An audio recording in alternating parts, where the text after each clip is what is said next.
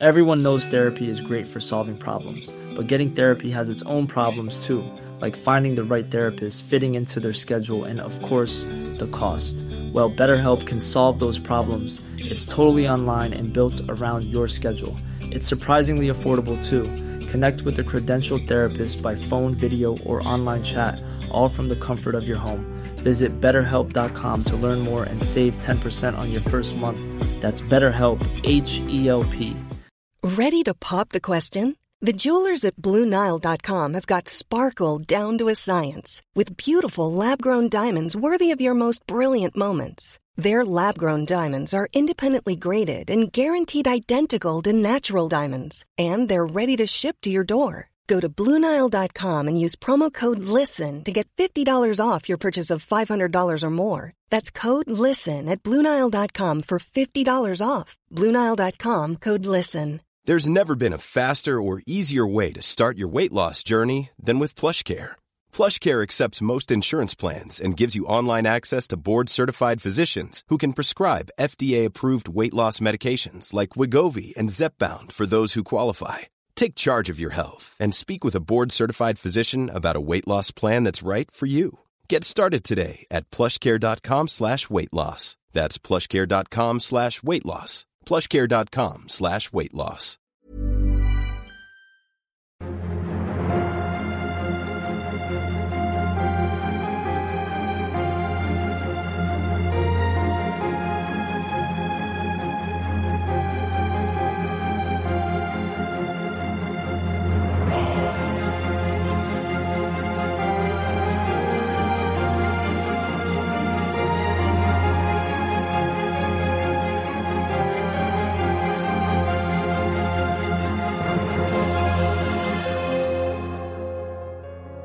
چیزی که میشنوید دومین و آخرین قسمت از داستان زندگی اسامه بن لادنه که در مهر ماه 1400 تولید میشه سلام من امیر سودبخش هستم و در پادکست رخ هر بار شما رو با داستان زندگی افراد تأثیرگذار در تاریخ ایران و جهان آشنا می کنم.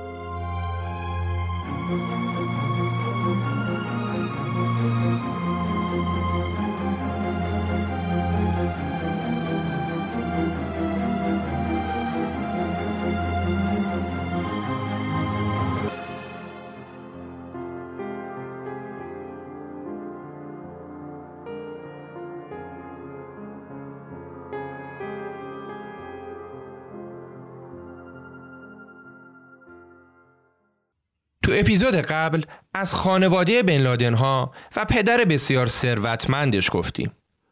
اسامه را از بد و تولد همراهیش کردیم و دیدیم که چطور جوون خجالتی مذهبی کمرو تبدیل به یک تروریست افراطی شد. از آشنایی بن لادن با استاد و مرشدش عبدالله ازام گفتیم و اینکه با شروع جنگ افغانستان اونا با هم برای جهاد به افغانستان رفتن و بعد از اینکه مجاهدین شوروی را شکست دادن اسامه برای مدت کوتاهی برگشت به عربستان. اونجا سر حضور نیروهای آمریکایی با ملک فهد پادشاه عربستان به مشکل خورد و رفت به سودان. از اقدامات تروریستیش تو سودان گفتیم و اینکه بعد از بمبگذاری تو پارکینگ ساختمونهای تجارت جهانی آمریکا و سوء قصد به جون رئیس جمهور مصر و چند تا بمبگذاری دیگه دولت سودان زیر فشارهای عربستان و آمریکا و مصر مجبور شد اسامه را از سودان اخراج کنه. بن از سودان رفت به افغانستان و با طالبان که تازه قدرت رو تو افغانستان به دست گرفته بودن بیعت کرد و حالا که دیگه شرایط همه جوره برای اسامه فراهم شده اون داره خودش رو برای خونین ترین حملات تروریستی آماده می‌کنه. علاوه بر اینا تو قسمت اول با شخصیت هایی مثل عمر عبدالرحمن روحانی نابینای مصری ایمن از زواهری نفر دوم القاعده و رهبر فعلی القاعده رمزی یوسف بومگذار ساختمون های برج های تجارت جهانی و حرم امام رضا و چند نفر دیگه هم آشنا شدیم. این از خلاصه بسیار کوتاه قسمت اول. حالا می‌خوایم بریم به نیمه پرماجراتر زندگی بن لادن و ببینیم بن لادن بعد از بازگشت به افغانستان اونجا چه ها کرد؟ سیومین شماره از پادکست رخ به نام اسامه داستان زندگی اسامه بن لادن.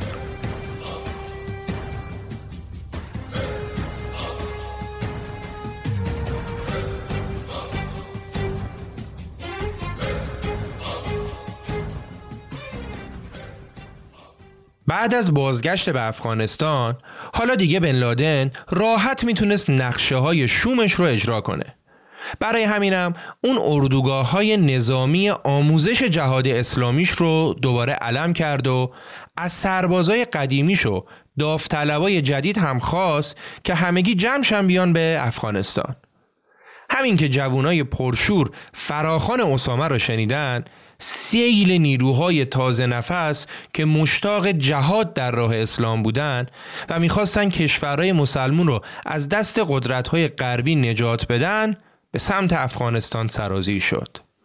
و ارتش خصوصی اسامه برای تحقق اهداف القاعده یواش یواش کارشو شروع کرد. حالا دیگه به خاطر ثروت و همت اسامه و البته اقدامات تروریستیش القاعده معروفترین گروه اسلامگرای دنیا بود گفتیم که خانواده بن لادن هم به کوههای ترابورای جلال آباد نقل مکان کرده بودن و با حداقل امکانات و بدون تلویزیون و یخچال فریزر و کولر و خیلی چیزای دیگه داشتن زندگیشون رو میگذروندن. نجوه همسر اول بن لادن وقتی رسید به افغانستان فهمید که برای بار دهم بارداره. کلا نجوه خانوم همیشه باردار بود مگر اینکه خلافش ثابت می‌شد. و با اینکه وضع زندگیشون خیلی افتضاح بود ولی مثل دوتا هوای دیگهش هیچ اعتراضی نمی کرد و باز هم مطیع اسامه بود. بعد یک سال که از اقامت خانواده بن لادن تو افغانستان گذشته بود، اسامه برای دیدن ملا محمد عمر رهبر طالبان رفت به قندهار و بعد از این دیدار قرار شد اسامه و خانوادش هم تو قندهار ساکن بشن. زنها و بچه های اسامه از شنیدن این خبر خیلی خوشحال شدن چون بالاخره از اون کوه جهنمی خلاص می شدن. به خصوص که نجوه دیگه بچهش هم به دنیا آمده بود و نگهداری از یه نوزاد تو اون شرایط اسفناک خیلی سخت بود. بن لادن که حالا چهل سالش شده بود سال 1997 برای اولین بار با یه شبکه تلویزیونی خارجی مصاحبه می‌کنه. شبکه CNN آمریکا. تو این مصاحبه اون برای اولین بار علیه آمریکا رسما اعلام جنگ می‌کنه. تو مصاحبه ای که کل مردم دنیا بهش دسترسی داشتن بن لادن به آمریکا اعلان جنگ می‌کنه و رسانه های آمریکایی هم بهترین بازاریابی رو براش می‌کنن و صداش رو به گوش تمام مسلمون های آمریکا میرسونن اون خیلی شیک و مجلسی تو صفحه تلویزیون ظاهر شد و پیامش رو واضح و روشن به همه مردم دنیا مخابره کرد. ولی خب مشکل اینجا بود که اسامه خودش که روحانی مذهبی نبود که بخواد برای جنگ با آمریکا به مسلمونا فتوا بده. اون برای اینکه حرفش بین مسلمون ها بیشتر مورد قبول قرار بگیره نیاز به فتوای یک روحانی مذهبی همچین اسم و رسمدار داشت و چه کسی بهتر و تندروتر از عمر عبدالرحمن شیخ عمر عبدالرحمن روحانی نابینایی که تو اپیزود قبل هم راجع به ای صحبت کردیم و گفتیم که چه آدم خطرناک و تندرویی بود اون زمان به اتهام شرکت در بمبگذاری های ساختمون های تجارت جهانی و چندین اتهام دیگه تو آمریکا زندانی بود و حبس ابد گرفته بود. ولی شیخ عمر از همون زندان فتوای خودش رو صادر کرد و حجت رو تموم کرد. اون از داخل زندان خطاب به همه مسلمونا اعلام کرد که شما هر جای دنیا که هستید باید تمام روابط خودتون با آمریکایی ها و مسیحی ها و یهودی ها رو قطع کنید اقتصادشون رو نابود کنید شرکتاشون رو آتیش بزنید کشتیهاشون رو غرق کنید و هواپیماهاشون رو ساقط کنید.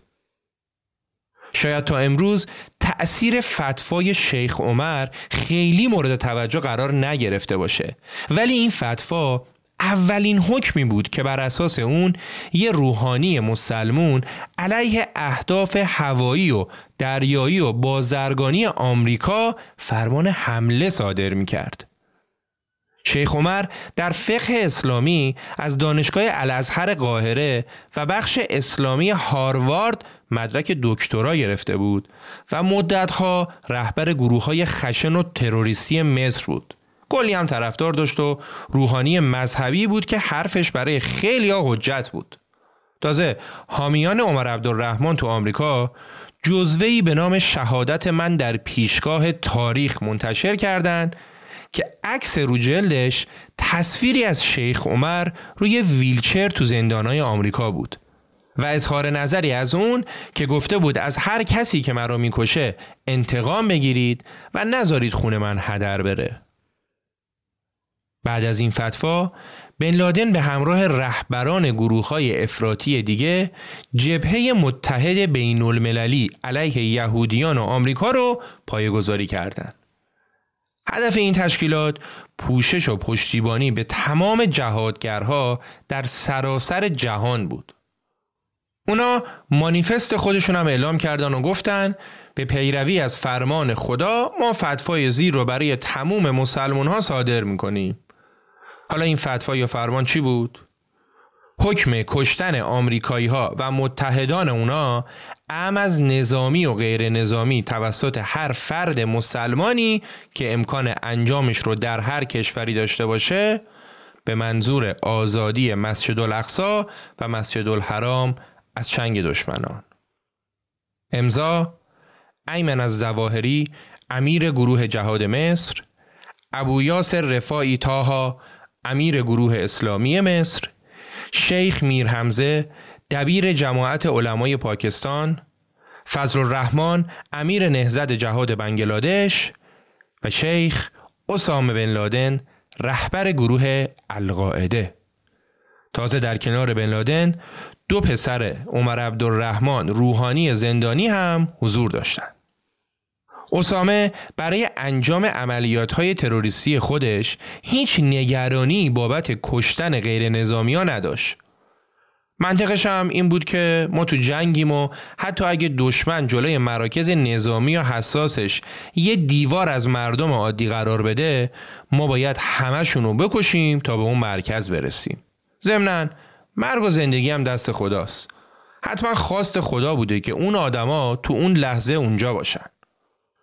سالها بعد و پس از سقوط طالبان شش تا نوار ویدیویی تو افغانستان پیدا میشه که تو این نوارها شخصی به نام ابو مصعب سوری که یکی از نظریه پردازهای القاعده بود توش داره آموزش میده که چطوری باید مجاهدین کارهای جهادیشون رو بکنن این آقای استاد توضیح میده که اگه شما مسلمونی هستی که تو سوئد زندگی می‌کنی لازم نیست کار زندگی تو ول کنی بیای اینجا تو خط مقدم جنگ.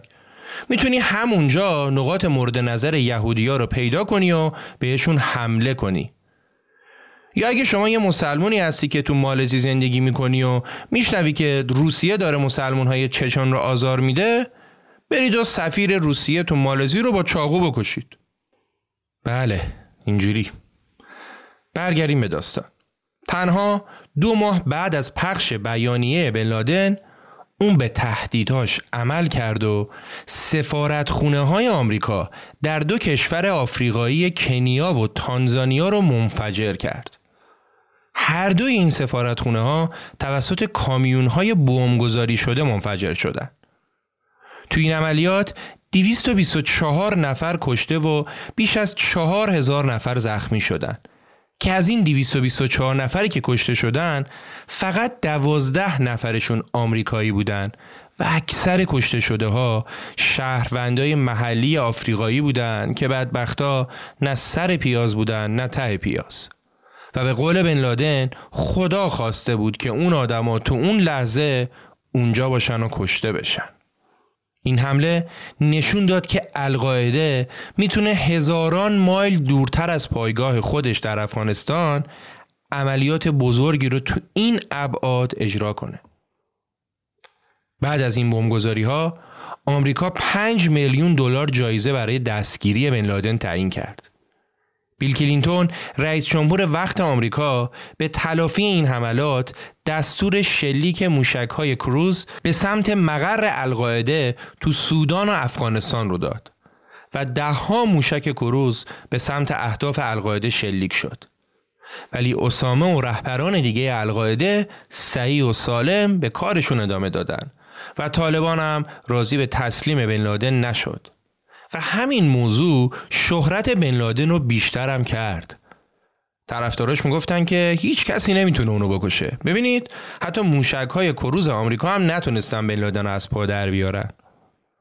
در واقع این خود آمریکا بود که با حملات بی برنامهش اولین بار از بن لادن یک قهرمان ساخت.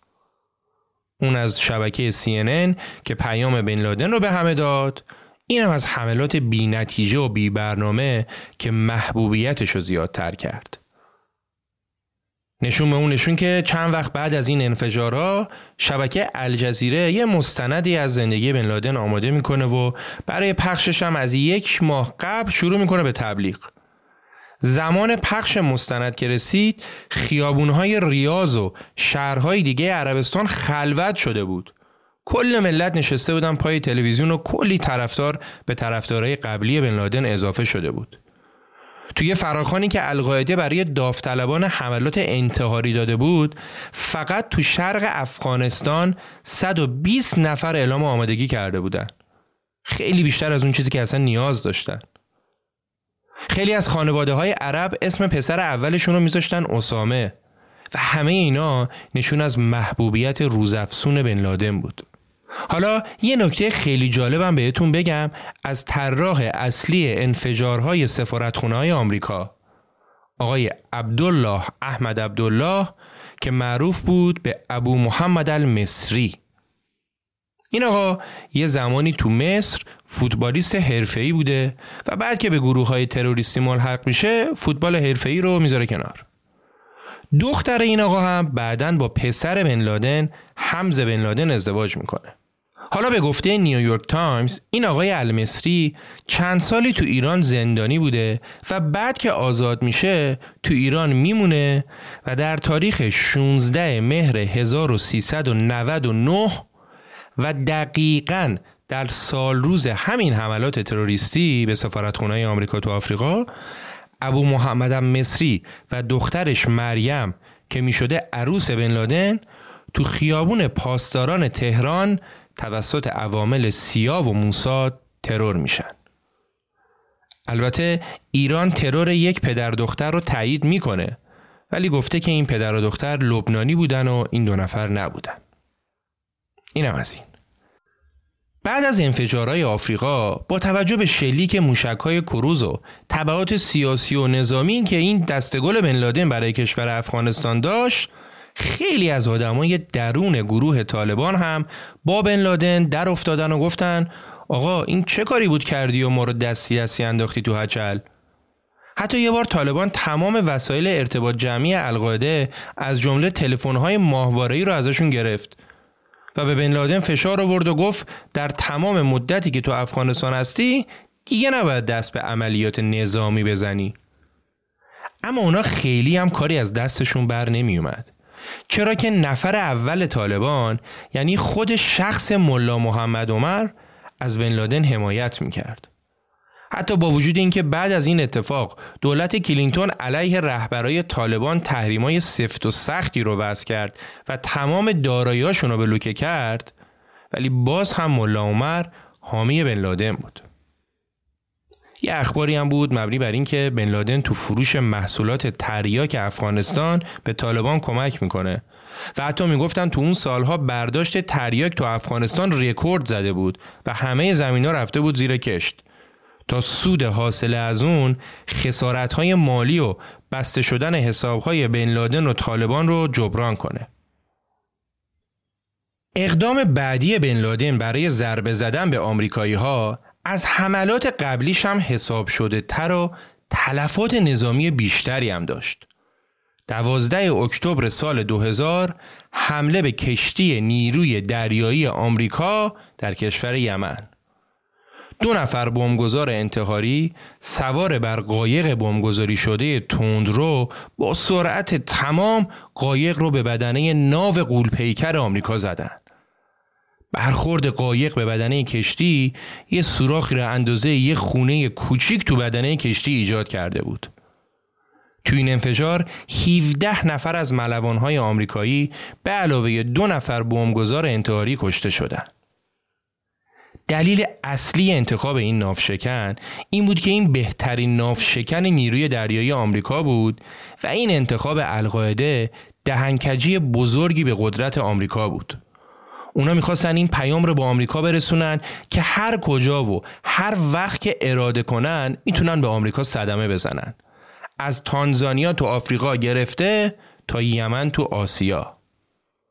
فرماندهی این عملیات هم بر عهده رهبر شاخه القاعده در یمن بود. شخصی به نام جمال البداوی که دولت یمن دو بار اون رو دستگیر و زندانی کرد و هر دو بار این آقا از زندان فرار کرد و در نهایت در زمان دولت ترامپ با حمله نیروی آمریکایی کشته شد. حمله به ناو آمریکایی جایگاه بن لادن رو در میون زمامداران جهاد در جهان اسلام تثبیت کرد و داوطلبان جهاد به طور بی سابقه ای به اردوگاه های القاعده هجوم می آوردن. اوزا بر وفق مراد اسامه بود. اون برای این عملیات تروریستی شعر هم گفت. بس که طفل معصوم روح لطیفی داشت. شعرشو براتون بخونم. یک ناو شکن حتی دلاور از قدرت آن می حراسد. در بندر و در دریای پهناور احساس غرور می کند. در میان امواج ره می سپارد. با غرور، تکبر و قدرت کاذب پهلو گرفته. آرام به سوی هلاکت می رود. قایقی سوار بر امواج در انتظار اوست. شعراش هم مثل کاراش ترسناکه. تو همین سال 2000 آقای بن لادن زن چهارمش هم می‌گیره. قبلا گفتیم که اون چهار تا زن داشت ولی وقتی اومد به سودان یکی از زناش دیگه نتونست تحملش کنه و ازش طلاق گرفت و جا برای یه نفر باز شد.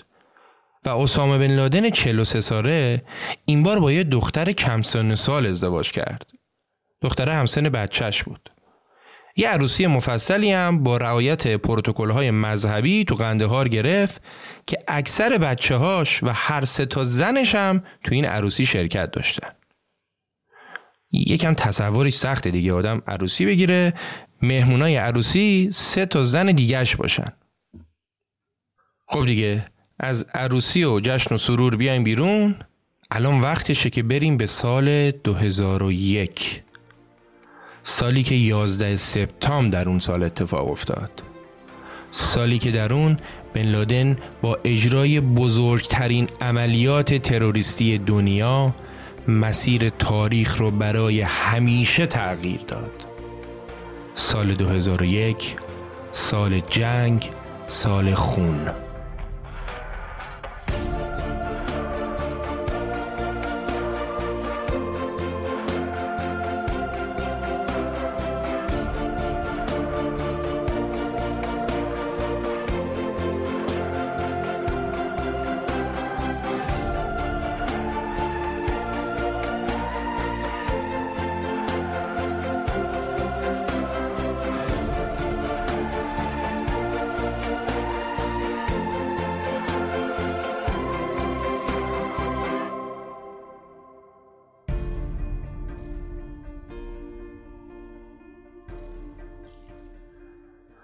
سال 2001 برای افغانستان از همون ابتدا با بدبختی و فلاکت شروع شد.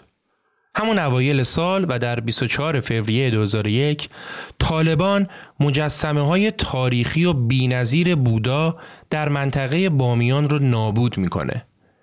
این تندیس ها بزرگترین تندیس های بودا و بلندترین مجسمه های سنگی در جهان بودند که توریستا از سراسر دنیا برای دیدنشون به افغانستان میمدن.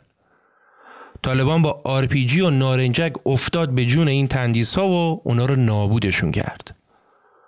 مجسمه بودا در بامیان اگر تا دیروز نمادی از تاریخ دیرینه کشور افغانستان بوده امروز جای خالی اونها یادگار سالهای حاکمیت افراط‌گرایی مذهبی تو این کشوره.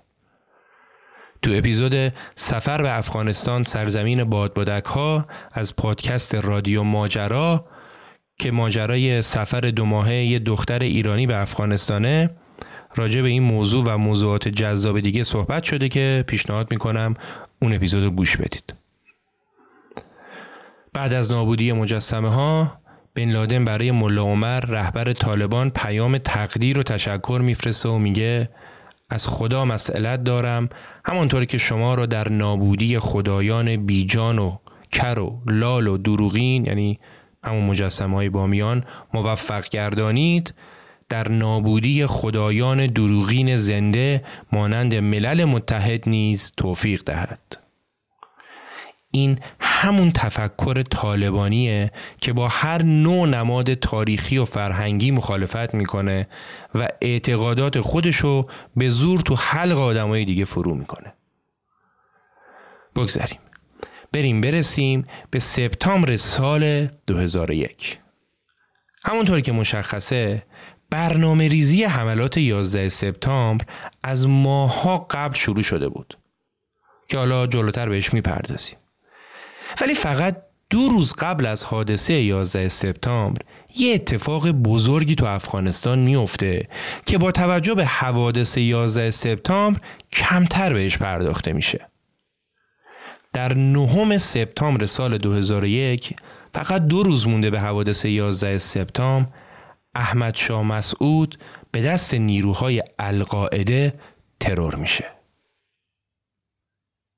قبلا گفتیم که مسعود دشمن مشترک القاعده و طالبان بود. طالبانی که کل کشور گرفته بود نتونسته بود منطقه پنجشیر که تحت سلطه مسعود بود رو فتح کنه و در داخل کشور اصلی ترین دشمن طالبان مسعود بود. رهبران القاعده و بن لادن هم که از همون ابتدا با مسعود مخالف بودن و تو جبهه مخالف اون بودن. حالا از طرفی هم بن لادن می‌دونست که اگه راجع به حملات 11 سپتامبر به طالبان چیزی بگه ممکنه اونا جلوی کارشو بگیرن. و اگه چیزی هم نگه که بعد از حملات عواقب این حمله احتمالا منجر به این میشه که طالبان القاعده رو اخراج کنه و بن لادن رو تحویل بده. پس بن لادن اومد چیکار کرد؟ اون اومد برای خوشخدمتی به طالبان هم که شده دو روز مونده به 11 سپتامبر طی یک عملیات برنامه ریزی شده مسعود رو ترور کرد. کسی که این عملیات رو برنامه ریزی و اجرا کرده بود آقایی بود به نام عبدالستار دهمن ساکن بلژیک و اصالتا مراکشی. عبدالستار جز مجاهدین بیشماری بود که با بن لادن از طریق رسانه های اروپایی آشنا شده بود و خبر اقدامات تروریستی بن لادن رو از طریق روزنامه و تلویزیون دنبال می‌کرد و شیفته القاعده شده بود. اون خونه زندگیش تو اروپا رو ول کرد و از بلژیک پاشد اومد به پاکستان و از اونجا بعد از گذراندن دوره تو پایگاه های نظامی القاعده به عضویت این گروه در اومد و خیلی زودم بن لادن بهش یه مأموریت بزرگ داد. مأموریتی که از اولم مشخص بود قراره به قیمت جونش انجام بشه. طبق نقشه که القاعده کشیده بود در 9 سپتامبر سال 2001 عبدالستار دهمن به همراه یکی دیگه از مجاهدین انتحاری در قالب خبرنگار خارجی به محل زندگی مسعود در پنچیر میرن.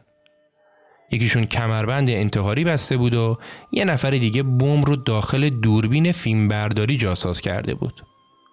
اونا وقتی با مسعود برای مصاحبه تو اتاقش تنها میشن با منفجر کردن خودشون احمد شاه مسعود شیر پنج شیر رو ترور می‌کنن. تا ترور مسعود هدیه‌ای باشه از جانب بن لادن به ملا عمر.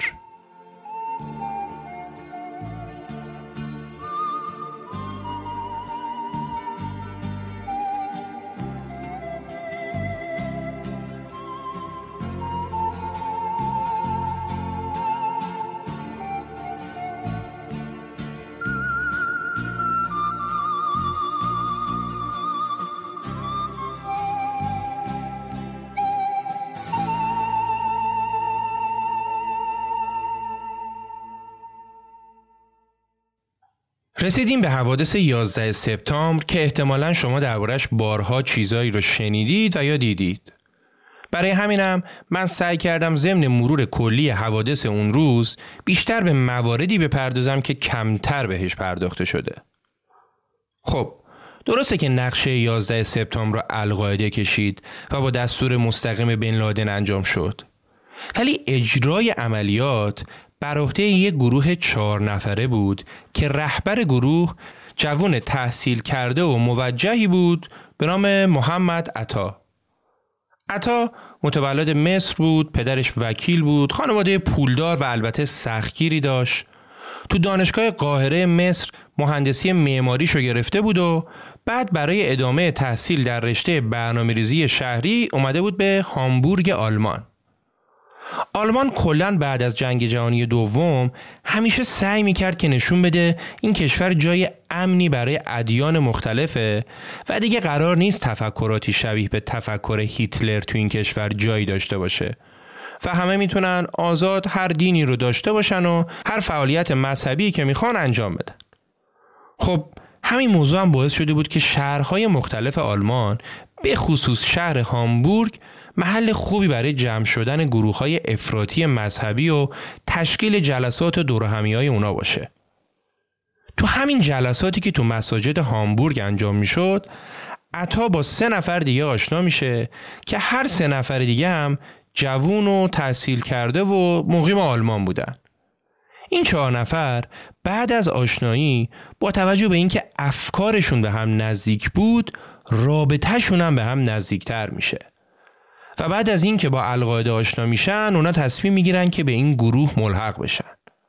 برای همین بعد از کلی رایزنی و هماهنگی سال 1999 میرن به استانبول از اونجا میرن به کراچی پاکستان و از اونجا هم با کلی مشقت میرن به پایگاه القاعده تو افغانستان و با بن لادن دیدار می‌کنن.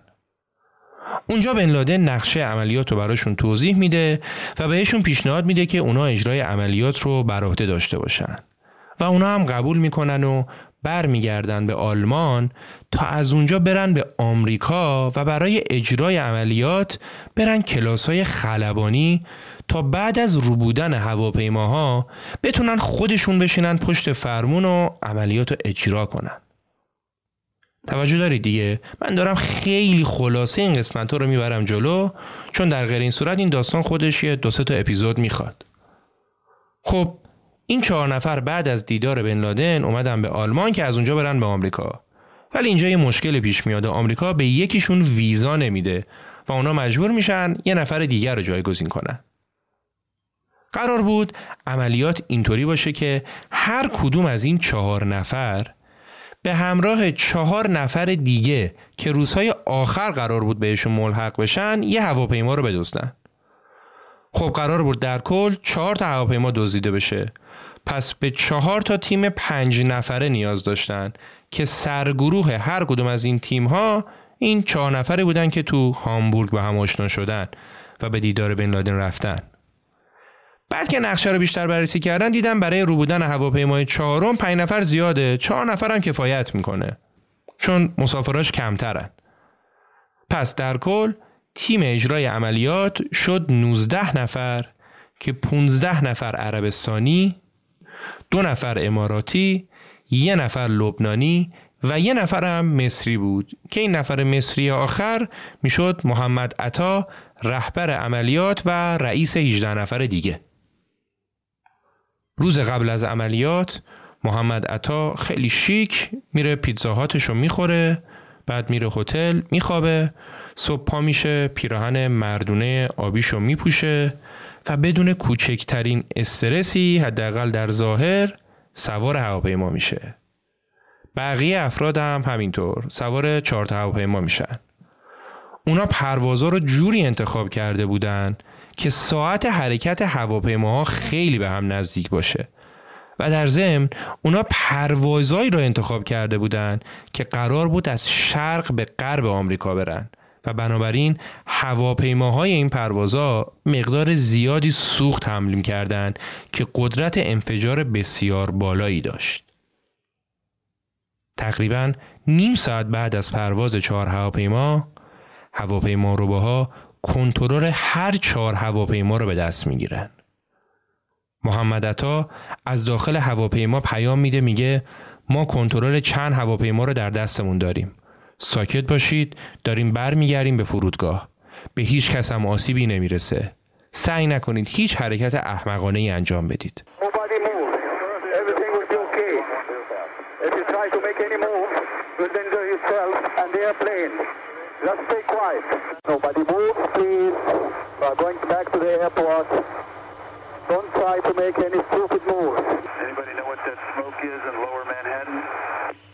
معمورین فرودگاه که از این اتفاقها شوکه شده بودند قبل از اینکه بخوان خودشون رو جمع جور کنن هواپیمای اول که محمد عطا و چهار تا تروریست دیگه توش بودن در ساعت 8 و 46 دقیقه صبح با سرعت تمام به برج شمالی 110 طبقه ای برج های دوقلوی مرکز تجارت جهانی نیویورک برخورد می‌کنه.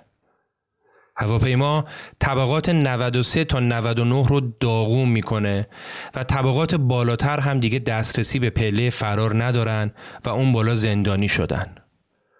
حرارت شعله های آتیش اونقدر زیاد شده که بعضی از آدما خودشون از طبقات صد به بالا به پایین پرت می‌کنن.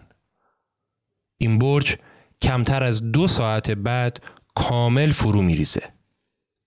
فقط 17 دقیقه بعد از برخورد هواپیمای اول و در ساعت 9 و 3 دقیقه هواپیمای دوم به برج جنوبی برج های دوقلو نیویورک برخورد می‌کنه و طبقات 77 تا 85 رو نابود می‌کنه و اتفاقات برج شمالی دوباره تکرار میشه. این برج هم کمتر از یک ساعت بعد به کل فرو میریزه. هواپیمای سوم در ساعت 9:37 دقیقه توی شهر دیگه و در ویرجینیا به ساختمون پنتاگون مقر فرماندهی وزارت دفاع آمریکا برخورد می‌کنه. تا اینجای کار سه تیم تروریستی عملیات خودشونو با موفقیت انجام داده بودند. ولی همچنان خبری از تیم چهارم نبود. در کمتر از یک ساعت سه هواپیما به های برج دوقلو و ساختمون پنتاگون برخورد کرده بودند و آمریکا در شک فرو رفته بود. برج های دوقلو نماد بزرگ ثروت و قدرت آمریکا فرو ریختند. اخبار حمله به برج های دوقلو حمله به پنتاگون را تا حدودی تحت شعا قرار داده بود. اما برای جورج بوش رئیس جمهور وقت آمریکا اینطور نبود. بوش بعدها گفت تو اون لحظات برخورد هواپیمای اول می‌تونست تصادفی باشه. برخورد هواپیمای دوم ثابت کرد که حمله ای در کاره و برخورد هواپیمای سوم دیگه اعلام جنگ به آمریکا بود. ولی هنوز یه هواپیمای روبوده شده تو آسمون آمریکا در حال پرواز بود. هواپیمای چهارم.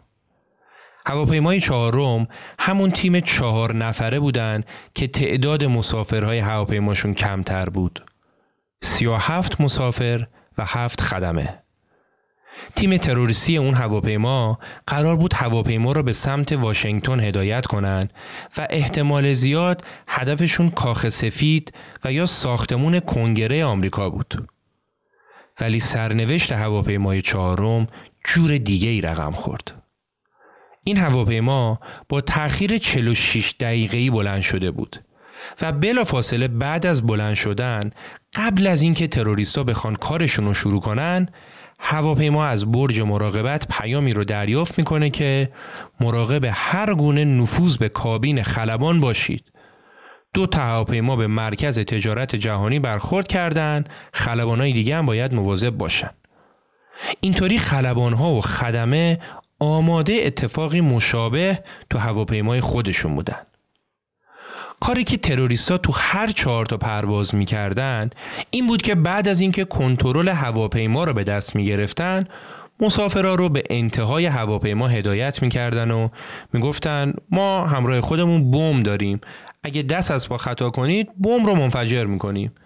کسی هیچ کار اضافه انجام نده این فقط یه گروگانگیریه و ما باهاتون کاری نداریم. با این ترفند مسافرها از ترس جونشون سعی نمی‌کردن که مقاومتی کنن و یا با تروریستا مقابله کنن. اما اوضاع تو هواپیمای چهارم فرق می‌کرد. وقتی مسافرها به انتهای هواپیما هدایت شدن اونا با خونواده هاشون تماس گرفتن. حدود 37 تماس گرفته شد و چند نفرشون که موفق به صحبتهای کوتاه شدن فهمیدن که چه بلایی سر بقیه پروازها اومده و چه سرنوشتی در انتظار اوناست. یکی از مسافرهای هواپیما هم پیامی رو دریافت می‌کنه که تو پیام مادرش توضیح میده که چه اتفاقی برای بقیه هواپیما افتاده و شما هم باید هر کاری از دستتون برمیاد انجام بدید. و مسافرها هم تصمیم می‌گیرن با مهاجمان مبارزه کنند. ولی تروریستا رفته بودن به کابین خلبان و در و بسته بودن. دستگاه ضبط صدا در جعبه سیاه هواپیما صدای ضربات بلند و فریاد و شکستن شیشه را ضبط کرده و در همون لحظات مسافرها سعی می‌کردن در کابین رو به زور باز کنند. درگیری مسافرها با تروریستا باعث میشه که تروریستا نتونن به درستی مقصدشون رو تشخیص بدن و نتونن نقششون رو درست اجرا کنن. کسی دقیقا نمی‌دونه چه اتفاقی تو هواپیما افتاده و درگیری به کجاها کشیده شده. ولی چیزی که مشخصه اینه که هواپیمای اونا در حالی که اونا هنوز 20 دقیقه با واشنگتن دی سی فاصله داشتن با سرعت 930 کیلومتر بر ساعت توی مزرعه تو پنسیلوانیا به زمین برخورد می‌کنه و تمامی سرنشیناش کشته میشن. در مجموع تو این حادثه تروریستی 25 هزار نفر زخمی و 3 هزار نفر کشته میشن. سه هزار نفر از 90 ملیت مختلف کشته شدند و فقط در نیویورک 343 آتش نشان جون خودشون از دست دادن. 343 آتش نشان همزمان تو افغانستان بن لادن و رهبران القاعده با خوشحالی وصف ناشدنی همدیگر رو در آغوش گرفته بودند و خدا رو شاکر بودند که تو این عملیات بهشون کمک کرده.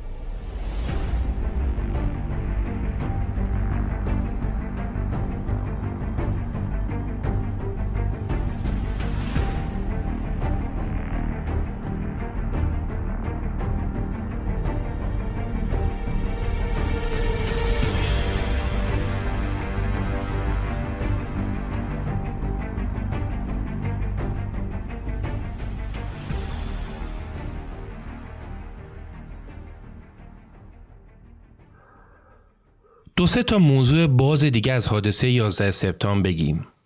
اول اینکه در ساعت ده و نیم صبح 11 سپتامبر ارتش آمریکا یه تصمیم بسیار سختی رو می‌گیره و به نیروهاش هم ابلاغ می‌کنه که هر هواپیمای مسافربری که تو آسمونه اگر جواب پیام ها رو نداد و مشخص شد که روبوده شده تو همون آسمون باید با همه مسافراش هدف قرار بگیره.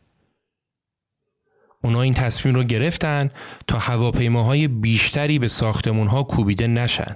ولی خب دیگه هواپیمای پنجمی در کار نبود.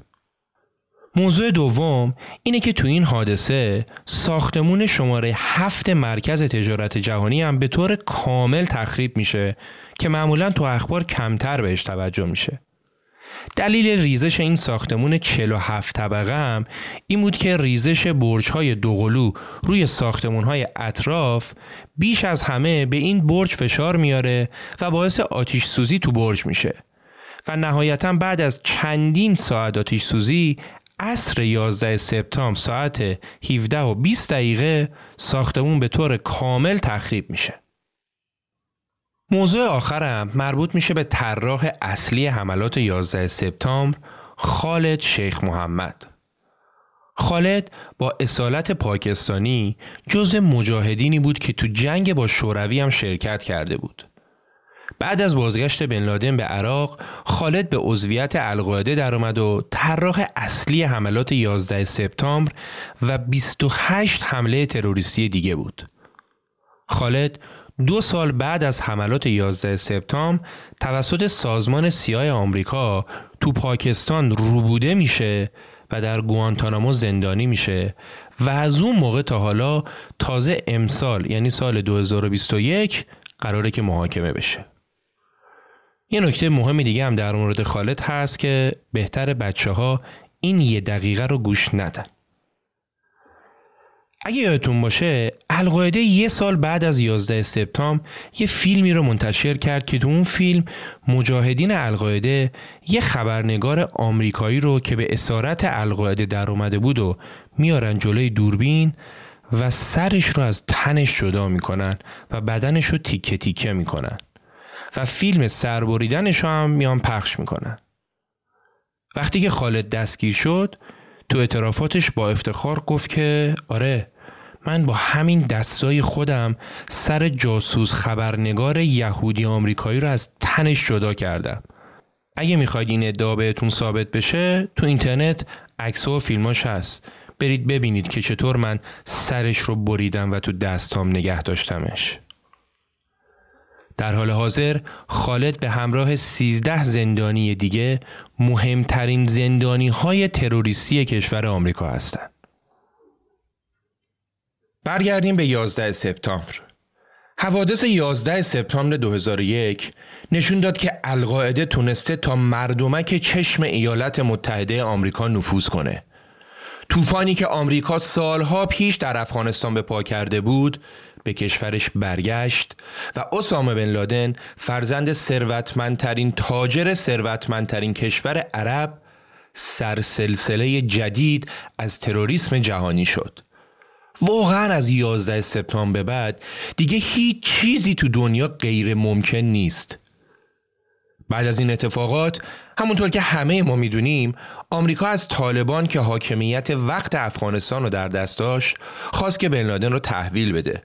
و جورج بوش هم یه سخنرانی معروف کرد و گفت طالبان باید تروریستا رو در اختیار ما قرار بده وگرنه در سرنوشت اونا سهیم خواهد بود. ولی ملا عمر رهبر طالبان درخواست آمریکا رو رد کرد و آمریکا هم بدون معطلی به افغانستان حمله نظامی کرد و طولانی ترین جنگ در تاریخ آمریکا که از جنگ ویتنام هم پنج ماه بیشتر طول کشید استارت خورد. ولی چیزی که شاید ندونید اینه که طالبان سه بار پیشنهاد محاکمه بن لادن رو به دولت آمریکا داد که هر سه بار از سوی آمریکا این درخواستا رد شد.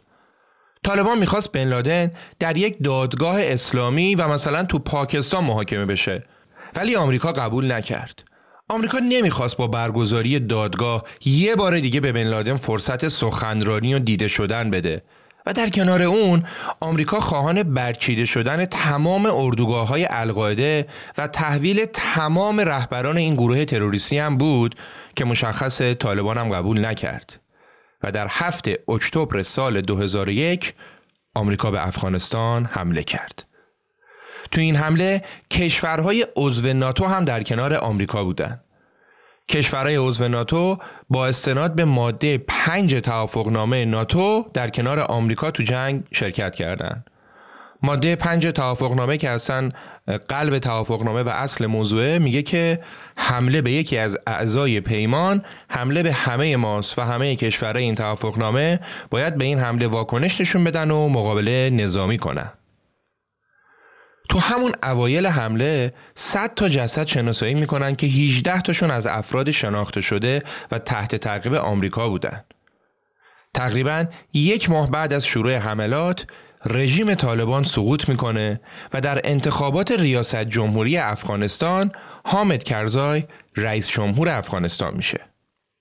خب آمریکا حمله کرد، طالبان قدرت رو از دست داد، القاعده ضعیف شد، ولی اسامه بن لادن زنده بود اون توی نوار ویدیویی در دسامبر 2001 اومد جلوی دوربین و گفت من بنده ناچیز خدا هستم چه زنده باشم چه مرده جنگ ادامه خواهد داشت جالب این که تقریبا همه مطمئن بودن بن لادن تو همون کوههای تورابورا مخفی شده ولی ارتش آمریکا با اون عظمت نمی‌تونست پیداش کنه شاید یکی از دلایلش این بود که تو کوههای تورابورا بعد از حمله آمریکا اونقدری که خبرنگار آمریکایی بود سرباز آمریکایی نبود و اکثر حملات آمریکایی‌ها هوایی انجام می‌شد تا اونا رو زمین تلفات نداشته باشن. فعالیت های تروریستی القاعده ضعیف شده بعد از حمله آمریکا باز هم ادامه داشت. سال 2002 تو اندونزی انفجار تو یک کلاب شبونه جون 202 نفر رو گرفت که 88 نفرشون استرالیایی بودن و هدف حمله هم بیشتر شهروندان استرالیا بودن که تو جنگ افغانستان کشورشون به آمریکا کمک کرده بود.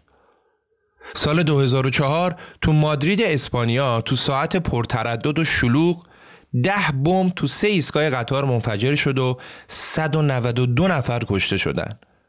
بعد از این انفجارها وقتی پلیس به دنبال متهمها و برنامه ریزهای حملات بود تروریستا به ساختمونی که مقر اصلیشون بود پناه آوردن و بلافاصله ساختمون و خودشون رو با هم منفجر کردند که دست پلیس بهشون نرسه القاعده دلیل این بمبگذاری رو حضور نظامی های اسپانیا تو عراق اعلام کرد چرا که آمریکا سال 2003 یعنی یک سال قبل از این حملات به عراق حمله کرده بود و اسپانیا هم یکی از کشورهایی بود که به آمریکا در عراق کمک نظامی می کرد. سال 2004 بن لادن تو یک نوار ویدیویی ورود ابو مصعب الزرقاوی رو به القاعده تبریک گفت و ایشون رو به عنوان امیر القاعده در کشور بین النهرین یعنی عراق معرفی کرد. زرقاوی شاخه القاعده در عراق رو رهبری می کرد و دیگه متاسفانه زمان اپیزود اجازه نمیده راجع به ایشون حرف بزنیم. اوجوبه ای بوده واسه خودش. داستانش رو می‌ذاریم تو مطالب تکمیلی در اینستا و صفحات اجتماعی رخ.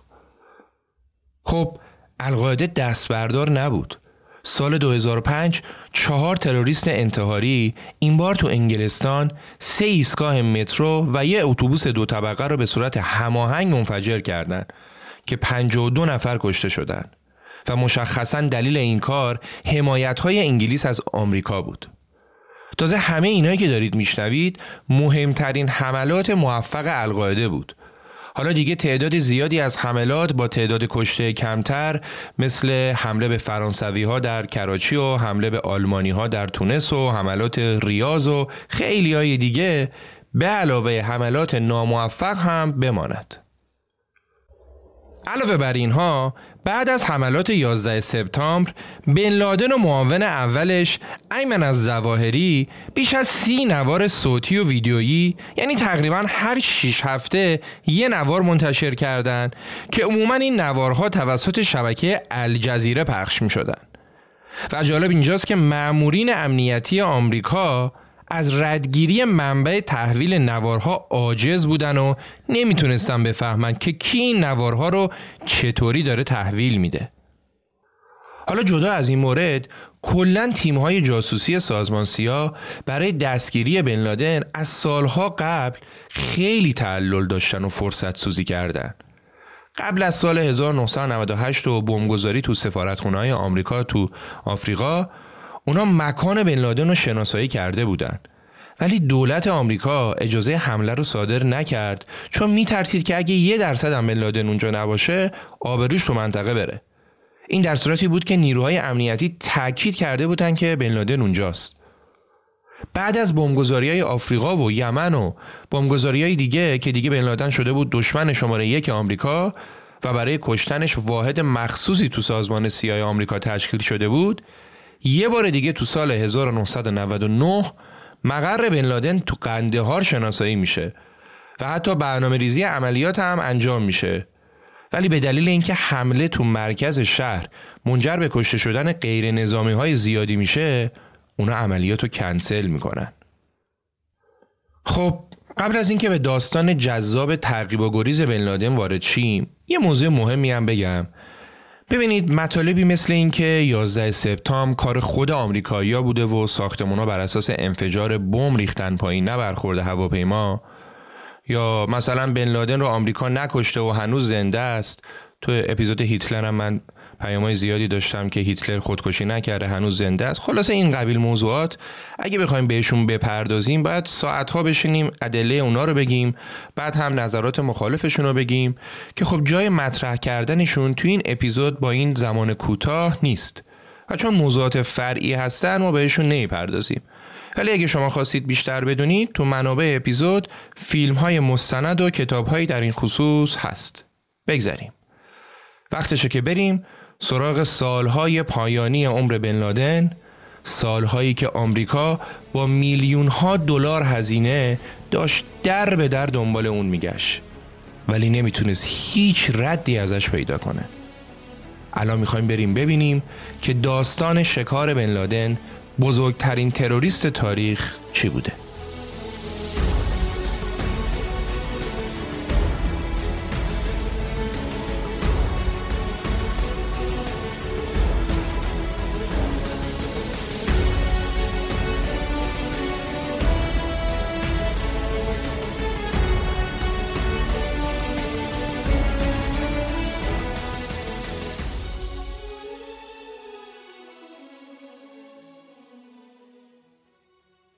همانطور که قبلا گفتیم آمریکا تا قبل از حوادث 11 سپتامبر دو سه نوبت می‌تونست که بن لادن رو بکشه.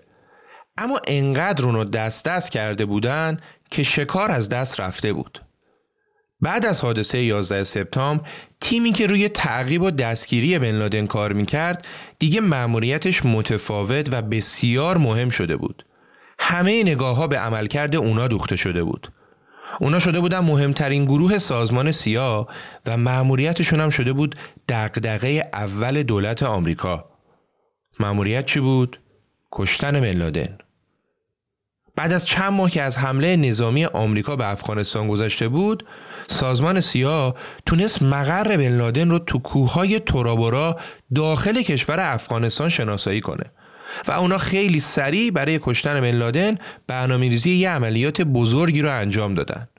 دیگه چی از این بهتر؟ هنوز شیش ماه نشده اونا تونسته بودن مخفیگاه بن لادن رو شناسایی کنن و با یه حمله درست حسابی می‌تونستن قضیه رو حلش کنن. ولی ارتش آمریکا به جای اینکه سربازهای آمریکایی رو برای این عملیات بفرسته اومد از نیروهای ارتش افغانستان استفاده کرد و فرماندهی اجرای عملیات را هم به افغانها سپرد. انگار اونا از اعزام نیرو به کوههای ترابورا وحشت داشتند و حتی برای کشتن بن لادن هم حاضر نشدن نیروهای آمریکایی را اعزام کنن اونجا. نتیجه عملیات ارتش افغانستان هم منجر به فرار بن لادن به داخل مرزهای پاکستان شد. حالا بعد ماجرا اونجایی بود که بعدا مشخص شد دو تا از فرماندهان این عملیات از دوستان سابق بن لادن بودن و کسایی بودن که تو جنگ با شوروی در کنار بن لادن جنگیده بودن. حالا آمریکا از این آدما خواسته بود که برن بن لادن رو بکشن. و بن لادن هم رفت جایی که دیگه آمریکایی مطمئن بودن حالا حالا ها نمی‌تونن ردی ازش پیدا کنن. پاکستان. کجای پاکستان؟ معلوم نیست. شاید کوههای ترابورا شاید پیشاور شاید اسلام آباد. شاید هم یه جایی که هیچ کسی فکرش هم نمی‌تونه بکنه. تحقیقات سازمان سیا بعد از فرار بن لادن به پاکستان با بودجه بیشتر و تعداد نفرات بیشتری ادامه پیدا کرد. اونا تونستن چندین نفر از افراد القاعده رو دستگیر کنند که یکی از اونا شخصی بود به نام ابو زبیده. که ارتباط نزدیکی هم داشت با آقای خالد شیخ محمد. همون مغز متفکر عملیات 11 سپتامبر که قبلا راجبش صحبت کردیم.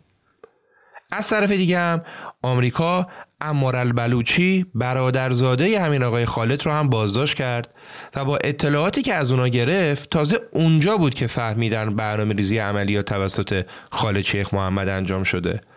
و همونطور که گفتیم اونا از پاکستان دزدیدنش و بردن آمریکا.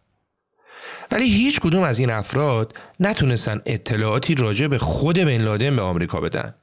واقعا هم چیزی نمی‌دونستن که بگن.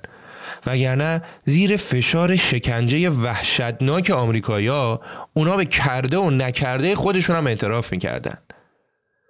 ولی این آقای ابو زبیده که گفتیم دستگیر شده بود به آمریکایی ها اطلاعاتی رو داد راجع به شخصی به نام الکویتی که رابط بن لادن با دنیای بیرون بود. مشخصا اگه آمریکا می‌تونست الکویتی رو پیدا کنه می‌تونست به بن لادن هم دسترسی پیدا کنه. داریم راجع به چه زمانی صحبت می‌کنیم؟ سال 2003 دو سال بعد از عملیات 11 سپتامبر. خلاصه تیم تمرکزش رو می‌ذاره رو الکویتی و عکسی هم ازش پیدا می‌کنه و میره سراغ زندانی های القاعده که ببینه می‌تونه از اونا اطلاعاتی راجع بهش به دست بیاره یا نه.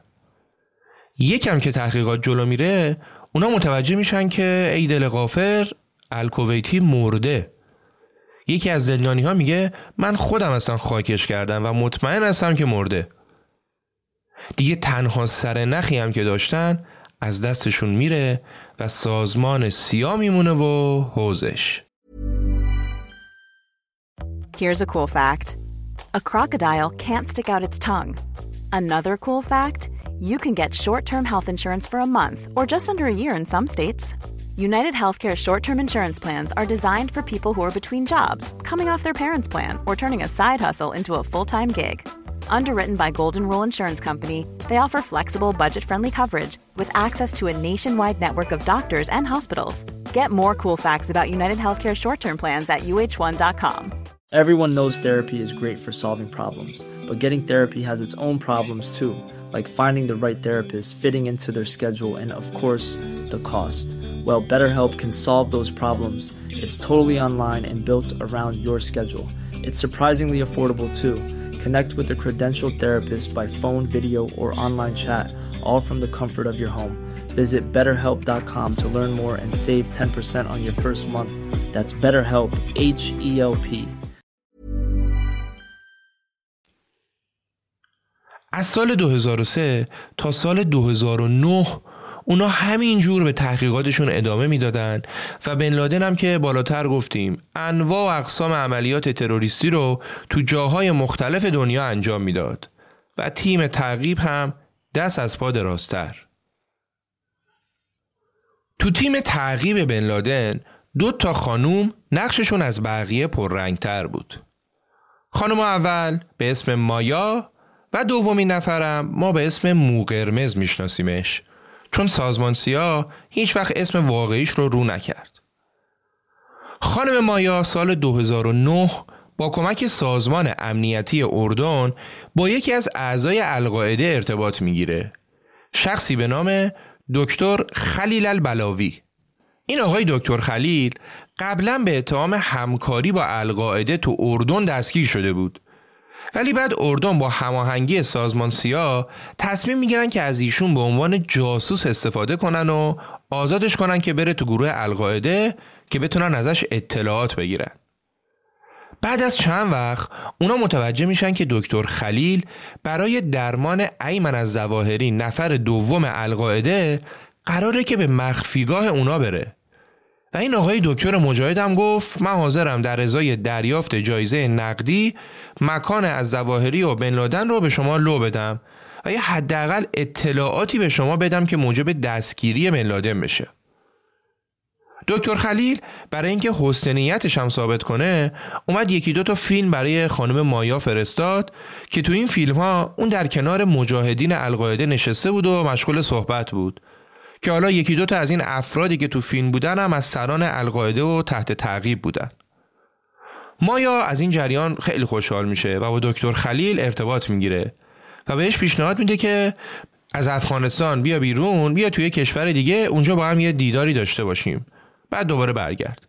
ولی دکتر خلیل بهش میگه که اگه من از کشور خارج بشم اونا رد منو می‌زنن و می‌فهمن ماجرا چیه. چون در حالت عادی که من از کشور بیرون نمیرم. خب پس چیکار کنیم؟ مایا به دکتر خلیل پیشنهاد میده میگه توی یکی از پایگاه های نظامی آمریکا که خارج از شهره قرار می‌ذاریم. تو با ماشینت بیا ما هم مواظبیم که هیچ کسی تعقیبت نکنه. دکتر خلیل هم قبول می‌کنه ولی میگه به یه شرط میام. به شرطی که شما به من اطمینان کنید.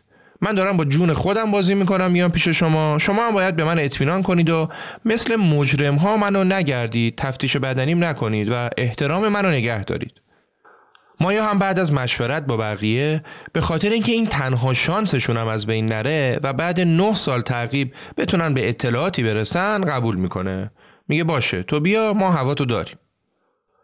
خلاصه که قرار می‌ذارن. روز قرار مایا می‌بینه که خبری از دکتر نیست. بهش پیام میده میگه کجایی؟ میگه تو ترافیک گیر کردم یکم با تاخیر میام.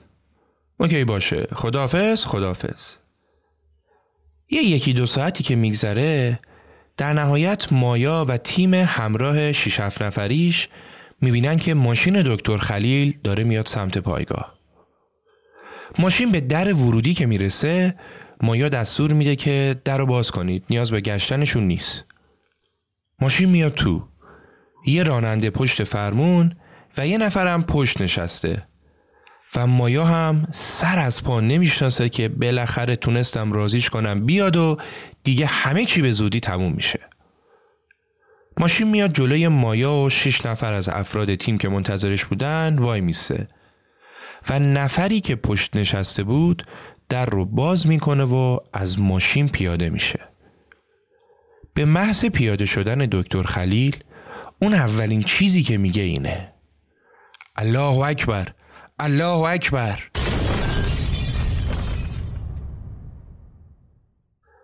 هر دو تروریست به علاوه مایا و هر شش نفری که کنارش بودن به علاوه افسر اردنی حاضر در محل کشته میشن. طالبان با همکاری القاعده مسئولیت این بمبگذاری رو بر عهده می‌گیره.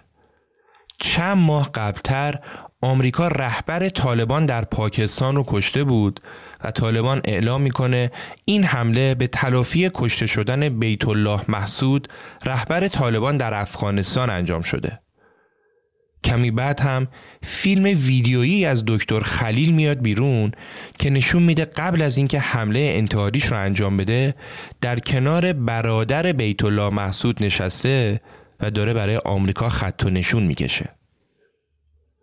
دیگه آبرو حیثیت برای نیروهای آمریکایی نمونده بود. اونا نه تنها موفق نشده بودن اطلاعاتی به دست بیارن بلکه تروریستا تونسته بودن تو دل پایگاه نظامی آمریکا نفوذ کنن و هفت نفر از بهترین مامورانشون رو بکشن. خب از دو خانومی که در تعقیب بن لادن بودن سرنوشت یکیشون مشخص شد.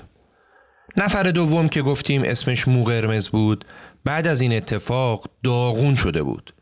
اون بهترین دوستاشو از دست داده بود و دستش هم به هیچ جایی بند نبود.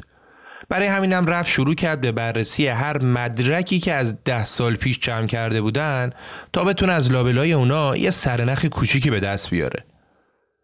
تو این تحقیقات و کندوکاوی که می‌کرد موقرمز متوجه شد که اون آقای الکویتی که قبلا دربارش صحبت کردیم و گفتیم رابط بن لادن با دنیای بیرون بوده چند تا برادر دیگه هم داشته که همگی با هم عضو القاعده بودن. یکم که بیشتر دقت می‌کنن متوجه میشن که اون عکسی که از الکویتی داشتن متعلق به خودش نبوده و عکس یکی از برادراش بوده که اتفاقا خیلی هم شبیه به خودش بوده.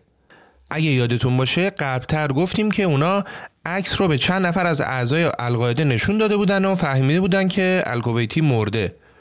حتی یکی از اسیرای القاعده هم قسم خورده بود که خودم دفنش کردم. و درست هم گفته بود. راست گفته بود. ولی کسی که اون دفن کرده بود برادر الکویتی بود. و آمریکایی هم عکس برادرش رو داشتن به اسرانشون می‌دادن. به همین مسخرگی اونا مهمترین سرنخشون رو سالهای سال نادیده گرفته بودن. موقرمز وقتی متوجه ماجرا شد تمام وقت و انرژیشو گذاشت برای پیدا کردن الکویتی. اونا با کمک جاسوس هایی که تو کویت داشتن رفتن سراغ خانواده الکویتی و تمام تلفن های خانوادهشون رو مخصوصا مادرش رو شنود کردن. تو شنودها متوجه شدن که الکویتی زنده است و هر چند وقت یک بارم به مادرش زنگ می‌زنه ولی تماسهاش همه کوتاهه و هر بارم از یکی از تلفن‌های عمومی داخل شهر پیشاور پاکستان تماس می‌گیره و از هیچ تلفنی هم دوبار استفاده نمی‌کنه. همه اینا نشون می‌داد که الکویتی حتما داره یه حرکتی می‌زنه که انقدر حواسش به تماساش هست دیگه.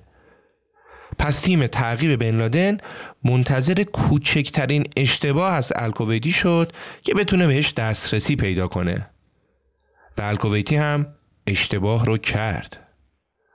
اون یه تلفن موبایل برای خودش گرفته بود و دیگه هر دو سه هفته یک بار که به مادرک زنگ می‌زد از موبایلش تماس می‌گرفت ولی هر بار که از خطش استفاده می‌کرد بعد بلافاصله باتری موبایل رو در می آورد و دیگه نمی‌شد ردش رو زد تمام تماساشم پشت فرمون در وسط شهر شلوغ پیشاور بود و برای همین نمی‌شد فهمید که دقیقا جاش کجاست. خلاصه سرتون رو درد نیارم. به هر بدبختی بود اونا تونستن رد الکویتی رو بزنن و وسط شهر پشت فرمون شناساییش کنن. ولی مامورا هیچ عکس عملی نشون ندادن و چندین هفته فقط اونو تعقیب می‌کردن که ببینن کجا میره چیکار می‌کنه. چند تا جای مختلفی که می‌رفت و بررسی کردن و در نهایت متوجه شدن که یکی از جاهایی که الکویتی هفته چند بار بهش سر می‌زنه یه خونه مشکوکیه تو منطقی به نام عبات آباد. عبات آباد با اسلام آباد پایتخت پاکستان با ماشین 45 دقیقه راه بود و منطقه‌ای بود نزدیک پایگاه های نظامی پاکستان که افراد متوسط به بالا اونجا زندگی می‌کردن. خونه این که الکویتی می‌رفت توش یه خونه ویلایی سه چهار طبقه با حیات بزرگ که چند تا آیتم خیلی مشکوک داشت. دیوارهای دور خونه 4 5 متر ارتفاع داشت. بالای دیوارها سیم خاردار داشت. پنجره ها پوشونده شده بود. و هیچ جوره نمی‌شد از بیرون داخل خونه رو دید و خونه سیم تلفن و اینترنت هم نداشت که این یکی خیلی عجیب بود تو اون منطقه که وضع مالی مردمش بد نبود اونم تو همچین خونه ای اینترنت و تلفن نبود و تازه یه چیز دیگه این که اهالی خونه آشغالاشون رو بیرون نمیذاشتن و اونا رو تو حیات میسوزوندن و همه اینا نشون می‌داد که حتما یه آدم خیلی مهمی اون تو داره زندگی می‌کنه. حالا اون می‌تونست رئیس مافیای قاچاق آدم باشه می‌تونست یکی از رهبران طالبان باشه می‌تونست رئیس کارتل مواد مخدر باشه و شاید هم می‌تونست بن لادن باشه. برای همینم اونا خونه رو تمام مدت تحت نظر داشتن و بعد از مدت ها بررسی به این نتیجه می‌رسن که تو خونه علاوه بر زن و بچه هایی که دارن زندگی می‌کنن یه مرد قد بلند هم توش زندگی می‌کنه که هیچ وقت از خونه بیرون نمیاد و معلومی که رئیس خونه اونه. مامورای آمریکا برای جاسوسی از خونه از ماهواره هایی که بالای زمین فرستاده بودن استفاده می‌کردن تا مبادا روی زمین کسی متوجه این جاسوسی بشه. هواپیماهای بدون سرنشین رادارگوریز میفرستادن بالای منطقه که بتونه چهار تا عکس واضحتر بگیره. اومدن یکی از خونه هایی که به خونه مورد نظر دید داره رو توسط یکی از طبعه های پاکستانی اجاره کردن و حتی برای اینکه بفهمن اون تو چه خبره و برای اینکه بتونن دی ای افراد داخل خونه رو به دست بیارن اومدن یه طرح علکی واکسیناسیون تو کل شهر را انداختن و رفتن در تمام خونه ها رو زدن که ما می‌خوایم به بچه هاتون واکسن بزنیم. و به همین بهونه در خونه مورد نظر هم اومدن زدن. ولی زنهای خونه اجازه ورود و واکسن زدن رو بهشون ندادن. در هر صورت بعد از گذشت چندین ماه و با قرار دادن تمامی مدارک کنار هم مو قرمز مطمئن میشه که بدون تردید اینجا خونه بن لادنه. ولی اونقدری که اون مطمئن بود رئیساش مطمئن نبودن و اونا از درست کردن یه آبروریزی دیگه میترسیدن. از طرفی هم اونا اصلا نمی‌خواستن. این فرصتشون هم دیگه از دست بره. بالاخره اونا مجاب میشن و به اوباما رئیس جمهور وقت آمریکا خبر میدن که با توجه به برآوردهای ما حتما یه آدم خیلی مهمی تو این خونه داره زندگی می‌کنه و احتمال خیلی زیاد هم اون آدم اسامه بن لادنه. با جنبندی که اوباما و مشاوراش می‌کنن آمریکا آماده حمله به خونه تحت نظر و کشتن احتمالی بن لادن میشه. گزینه ای که اونا انتخاب می‌کنن استفاده از کماندوهای نیروهای دریایی بود. اونم بدون اطلاع و دخالت دولت پاکستان. آمریکا می‌دونست که اگه ارتش پاکستان از این عملیات اطلاع پیدا کنه به احتمال زیاد عملیات لو میره پس این ریسک رو قبول کرد که بدون اطلاع پاکستان یه مأموریت بزرگ نظامی رو تو خاک این کشور انجام بده. هرچند که تا امروز هم این موضوع مورد سواله و بعضیا اعتقاد داشتن پاکستان لحظات آخر از حمله مطلع شده چیزی که اوباما به شدت ردش می‌کرد روز یک شنبه اول می سال 2011 ده سال بعد از حملات 11 سپتامبر رئیس جمهور اوباما به همراه مشاوران امنیت ملی تو اتاق بحران کاخ سفید جمع شدند تا نظارگر مهمترین مأموریت نیروهای امنیت ملی آمریکا باشند. همه چیز دست تیم 24 نفره ای بود که با دو هلیکوپتر فوق مدرن آزم محل شده بودند و اوباما و سران دیگه آمریکا هم از این لحظه به بعد فقط تماشاچی بودند. اولین مشکل تیم ازامی این بود که اگه هلیکوپترها شناسایی می شدن جت های جنگی پاکستان قبل از اینکه اونا بتونن کاری بکنن می اومدن سراغشون. برای همین خلبان ها مجبور شدن به قدری نزدیک سطح زمین پرواز کنن و از لابلای کوه ها رد بشن که احتمال تشخیص توسط رادار به صفر برسه. هلیکوپترها به هر ترتیبی بود به خونه هدف رسیدن. همه چیز طبق نقشه داشت پیش می‌رفت تا اینکه دوم هلیکوپتر دوم که می‌خواست به حیات ساختمون وارد بشه به دیوار می‌گیره و داغون میشه و عملیات در معرض شکست قرار می‌گیره. بازم یه گندکاری دیگه. تو اتاق بحران اوباما و سایر نفرات همه ساکت نشسته بودن. هیچکی جیک نمی‌زد. اونا داشتن تصاویر زنده عملیات رو می‌دیدن و نفسهاشون تو سینه حبس شده بود. آسیب هلیکوپتر به کماندوها لطمه ای نمی‌زنه و اونا سریع و سالم پیاده میشن و تمامی 24 نفر داخل خونه بن لادن میشن. به محض ورود تیراندازی شروع میشه. اولین شلیک از طرف الکویتی همون قاصدی بود که ماها داشتن تعقیبش می‌کردن. با تیراندازی متقابل کماندوها الکویتی و زنش کشته میشن. تیم عملیات وارد ساختمون اصلی میشه و هر کسی رو که سر راهش می‌بینه رو می‌کشه. دیگه از اینجا به بعد رو کسی نمی‌تونست تو کاخ سفید ببینه. اونا دیگه تو ساختمون بودن و نه اوباما و نه کسی دیگه ای نمی‌تونست بفهمه که در لحظه اونجا چه خبره. قلبشون اومده بود تو دهنشون. و اما تو خونه بن لادن کماندوها از اتاقی به اتاق دیگه میرن و در به در دنبال بن لادن میگردن. اونا تو هر اتاق زن و بچه ها رو می‌بینن و دست و بالشون رو میبندن و میرن به اتاق بعدی. وقتی به طبقه دوم میرن تو راه رو یکی از پسرهای بن لادن هم می‌کشن. تو طبقه سوم کماندوها یه لحظه چهره بن لادن رو می‌بینن که دلا شده و داره پایین رو نگاه می‌کنه که ببینه چه اتفاقی داره میفته. به سمت شلیک می‌کنن ولی تیر به خطا میره. برای اولین بار تیم عملیات مطمئن میشن که بن لادن تو ساختمونه و رئیس CIA که این خبر رو دریافت می‌کنه بلا فاصله به اوباما پیام میده که جرونیمو رویت شد. جرونیمو نام رمز اسامه بن لادن تو این عملیات بود. کماندوها در تعقیب اون مستقیم به سمت اتاق بن لادن میرن و در اتاق رو باز می‌کنن و اولین تصویری که می‌بینن اینه که زن بن لادن جلوی اون ایستاده و سپر دفاعی اون شده. کماندوها به پاش شلیک می‌کنن و همون موقع کماندوی دیگه ای دو تیر به سمت بن لادن شلیک می‌کنه.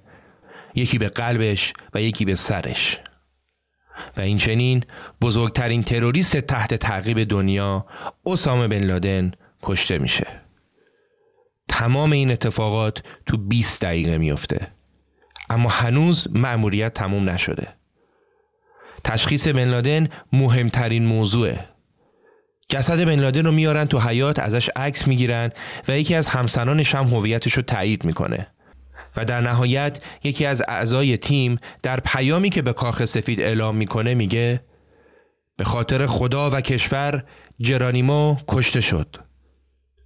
تمام افرادی که تو اتاق فرمان کاخ سفید بودن خبر رو میشنون و سر از پا نمی‌شناسن افراد گارد ویژه تو ساختمون بن لادن ساختمون رو پاکسازی می‌کنن و تمامی مدارک و کامپیوترها و اسنادی که اونجا بود رو جمع وری می‌کنن ده تا هارد، پنج تا کامپیوتر، نزدیک 100 تا دیویدی و فلش. جسد بن لادن به هلیکوپتر منتقل میشه. تو هلیکوپتر آسیب دیده مواد منفجره کار می‌ذارن و بعد از بلند شدن و ترک نیروها اونو منفجر می‌کنن.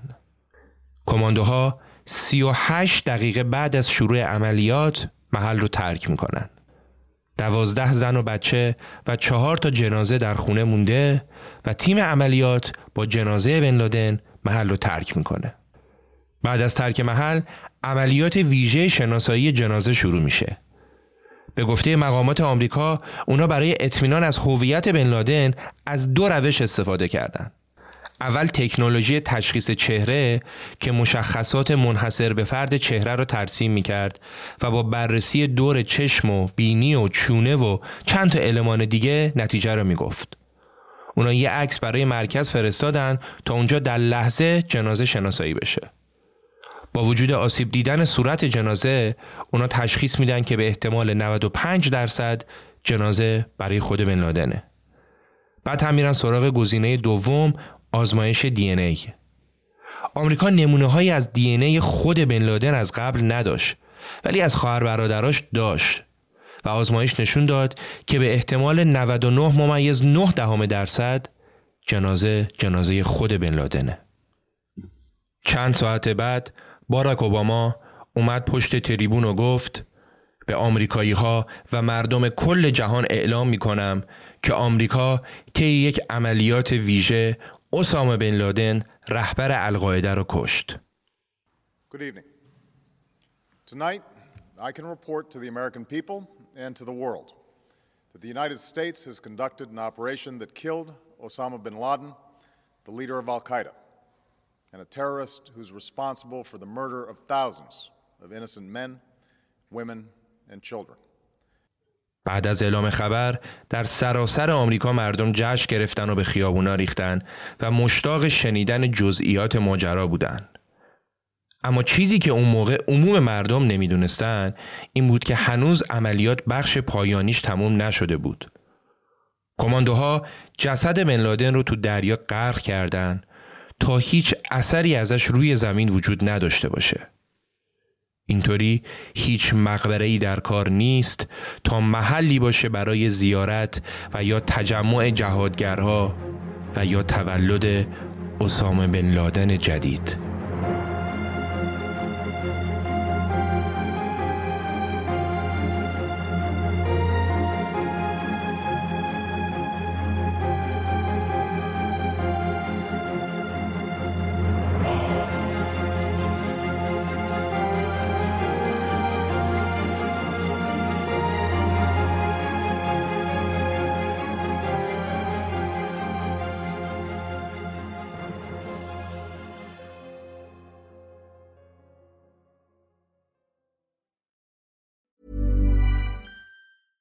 Hey, it's Danny Pellegrino from Everything Iconic.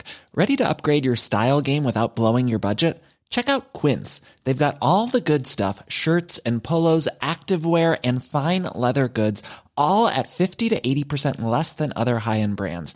And the best part? They're all about safe, ethical, and responsible manufacturing.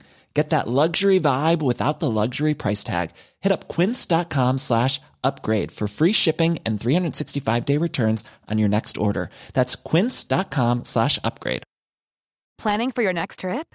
Elevate your travel style with Quince. Quince has all the jet setting essentials you'll want for your next getaway, like European linen, premium luggage options, buttery soft Italian leather bags, and so much more. And is all priced at 50 to 80% less than similar brands. Plus, Quince only works with factories that use safe and ethical manufacturing practices. Pack your bags with high-quality essentials you'll be wearing for vacations to come with Quince. Go to quince.com/pack for free shipping and 365-day returns.